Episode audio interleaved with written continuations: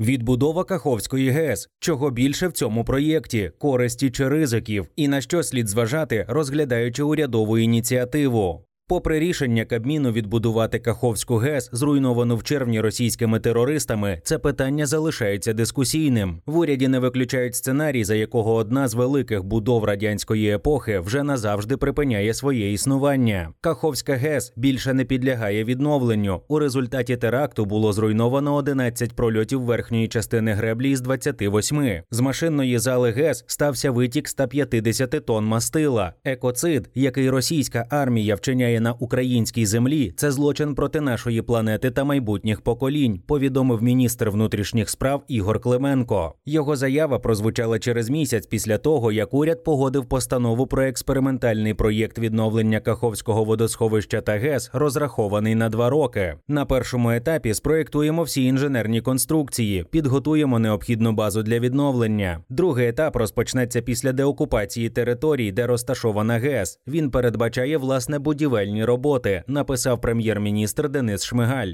Ми маємо розпочати роботи з відновлення Каховського гідровузла та ГЕС невідкладно, зазначала ж тоді, 18 липня, міністр економіки Юлія Свириденко, відомство якої визначено координатором реалізації проєкту. Фінансування здійснюватиметься за кошти Укргідроенерго, кредитні кошти та з інших джерел, не заборонених законодавством, зазначили в Мінекономіки. Наскільки необхідно відбудовувати станцію та чому природоохоронні організації організації наполягають на відмові від цієї ідеї, вивчав Майнд. Що передбачає проєкт відновлення Каховської ГЕС у ПРАТ «Укргідроенерго», яке виступило замовником робіт, вартість проєкту оцінили в діапазоні від 1 до 1,2 мільярдів доларів, а строк будівництва щонайменше в 5 років. Якщо працювати 24 на 7, на це піде 5 років, і ми будемо це робити, наголосив керівник держкомпанії Ігор Сирота. Проте відразу після підриву в Укргідроенерго були іншої думки. Каховська ГЕС повністю зруйнована і відновленню не підлягає. Йшлося в заяві компанії.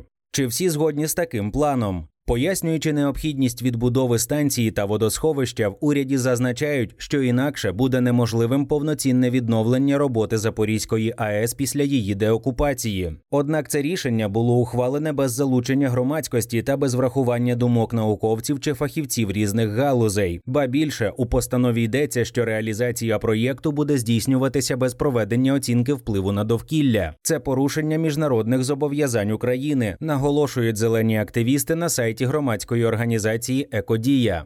Чому екологи проти відновлення Каховської ГЕС? На їхню думку, таке рішення Кабміну є порушенням міжнародних зобов'язань України, зокрема взятих у рамках енергетичного співтовариства та Оргуської конвенції, і ставить під загрозу можливість залучення фінансування від міжнародних донорів на будь-яку діяльність із відбудови й подальшого розвитку регіону, постраждалого від масштабної екологічної катастрофи. Крім того, відновлення станції здатне поставити Україну перед загрозою повторення подібної катастрофи в майбутньому. Тому громадські організації за закликають уряд переглянути плани щодо відбудови Каховської ГЕС і провести всебічний аналіз наслідків і подальших можливостей, а також належні консультації з усіма зацікавленими сторонами. Що поганого у відбудові ГЕС? Бурхливий сплеск будівництва ГЕС у Європі та США стався у 1960-ті роки, після чого воно пішло на спад. Сьогодні в США на гідроелектростанції припадає лише близько 6% виробітку електроенергії. Ставлення до великих гідроелектростанцій у західних вчених та екологів зараз є неоднозначним. Захисники природи переконують, що такі об'єкти є гігантськими фабриками з виробництва метану. Як зазначають автори дослідження, опублікованого в науковому журналі НАЕС. Раніше влада була зацікавлена в дешевій електроенергії, а тому не враховувала повною мірою екологічних і соціальних ризиків.